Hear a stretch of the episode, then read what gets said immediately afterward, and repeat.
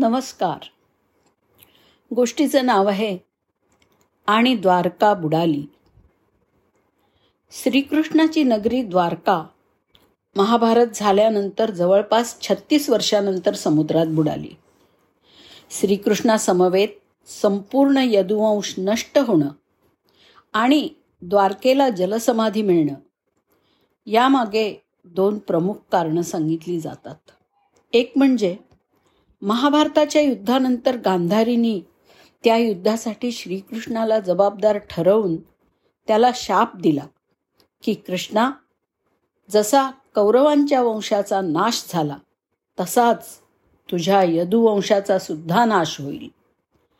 आणि दुसरं कारण म्हणजे ऋषींचा शाप. एकदा महर्षी विश्वामित्र कण्व देवर्षी नारद हे द्वारकेला गेले होते. तेव्हा यदुवंशातील राजकुमारांना त्यांची मस्करी करण्याची लहर आली. त्यांनी श्रीकृष्णांचा मुलगा सांब याला स्त्री वेशामध्ये ऋषींसमोर उभं करून ऋषींना विचारलं की ही स्त्री गर्भवती आहे. हिच्या गर्भातून काय उत्पन्न होईल? ऋषींच्या लक्षात आलं की हे आपली थट्टा करून आपला अपमान करतायत. तेव्हा क्रोधित होऊन त्यांनी शाप दिला की श्रीकृष्णाचा हा मुलगा यदुवंशाचा नाश करण्यासाठी एका लोखंडाच्या मुसळाला जन्म देईल. त्या मुसळाच्या प्रभावातून फक्त श्रीकृष्ण आणि बलराम वाचतील. श्रीकृष्णाला जेव्हा ही गोष्ट समजली तेव्हा त्यांना खात्री होती की हा शाप खरा ठरणार. ऋषींच्या शापाच्या प्रभावामुळे सांबानी दुसऱ्याच दिवशी मुसळाला जन्म दिला. यादव राजा उग्रसेन यांनी त्या मुसळाचा चुरा करून तो समुद्रात फेकून दिला. एक दिवस देवांकडून वायुदेव निरोप घेऊन कृष्णाकडे आले.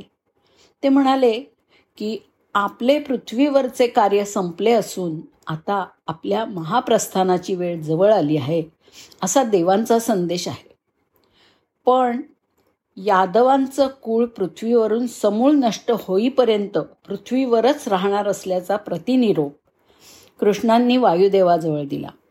त्यानंतर द्वारकेमध्ये भयंकर अपशकून व्हायला लागले. प्रत्येक दिवशी वादळं यायला लागली. नगरामध्ये उंदरांचा सुळसुळाट वाढला. गायींच्या पोटातनं गाढव कुत्र्यांच्या पोटातनं बोका आणि मुंगुसाच्या गर्भातून उंदीर जन्माला यायला लागले. श्रीकृष्णांना हे अपशकून बघितल्यावरती कळून चुकलं की गांधारीचा शाप खरा होण्याची वेळ जवळ आलेली आहे. महाभारत युद्ध संपलं तेव्हा यादवांची ताकद खूप वाढली होती. सत्तेसाठी त्यांच्यात भांडणं पण पराकोटीला गेली होती. समझोत्यासाठी श्रीकृष्ण सर्व यदुवंशींना तत्कालीन प्रभास क्षेत्र म्हणजे आत्ताच्या सोमनाथ मंदिर परिसरामध्ये घेऊन आले. पण तिथेही सर्व यादवांमध्ये जोरदार भांडणं झाली. हिंसाचार सुरू झाला. भाचाभाची झाली. ते एकमेकांच्या उखाळ्या पाखाळ्या काढायला लागले. सात्यकी हा कृतवर्माला उद्देशून म्हणाला की हा स्वतःला महान क्षत्रिय वीर म्हणवतो. पण द्रौपदी पुत्र परिवाराचा झोपेतच वध करताना याला काहीच वाटलं नाही. हा भ्याड कसला आलाय क्षत्रिय? तर लगेच कृतवर्माने उत्तर दिलं अरे हात तुटलेला भूरिश्रवा जेव्हा रणांगणावरती प्रायोपवेशन करून बसला होता तेव्हा तू त्याचा वध केलास. तेव्हा तुझं क्षत्रिय पण कुठं गेलं होतं? यावर सात्यकीने तलवारीने कृतवर्माचा सरळ शिरच्छेद केला. लोकांनी श्रीकृष्णासमोर त्यांच्या मुलांना घेरून ठार केलं. यामुळे क्रोधित होऊन श्रीकृष्णाने हाताने जमिनीवरचं गवत उपटलं. दुसऱ्याच क्षणी ते गवत सांबानी निर्माण केलेल्या लोखंडाच्या मुसळामध्ये परावर्तित झालं. त्या मुसळात प्रचंड शक्ती होती. श्रीकृष्णाने प्रभास तीर्थावर जाऊन त्या मुसळांनी सर्वांचा वध करायला सुरुवात केली. यात अनेक यादववीर मारले गेले. त्यांनी रागामध्ये इतर सगळ्याच यदुवंशीय वीरांचा वध केला. कृष्णाने मग आपला सारथी दारुक्याला सांगितलं की तू हस्तिनापुराला जा आणि अर्जुनाला या सर्व गोष्टी सांगून द्वारकेला घेऊन ये. मग श्रीकृष्ण पुन्हा द्वारकेला परतले. काही वेळातच संपूर्ण यादव वंशज समुद्रात सामावले गेले. यादव कुळाचा अंत झाल्यानंतर बलराम समुद्रकिनारी गेले. तिथे त्यांच्या मुखातून विशालकाय नाग बाहेर पडला. काही वेळातच तो नाग समुद्रामध्ये सामावला गेला. बलराम हे शेषनागाचे अवतार होते. त्यामुळे मानवी शरीर त्यागून मूळ रूपात आल्यावरती ते समुद्रामध्ये विलीन झाले. बलराम यांनी देहत्याग केल्यानंतर श्रीकृष्णांनी आपलं अवतार कार्य संपवलं.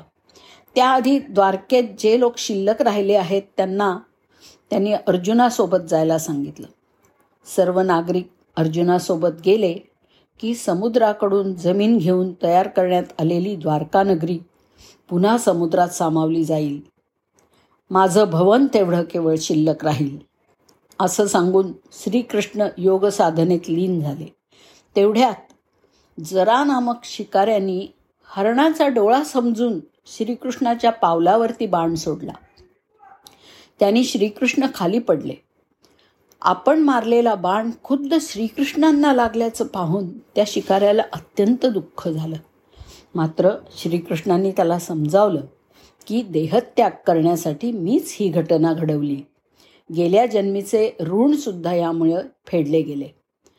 जरा पूर्वजन्मी बाली होता ज्याचा वध श्रीरामांनी केला होता. श्रीकृष्णांनी सौराष्ट्रातील भालका इथं देहत्याग केला. जड अंतकरणाने अर्जुन उर्वरित द्वारकावासियांना घेऊन परतला.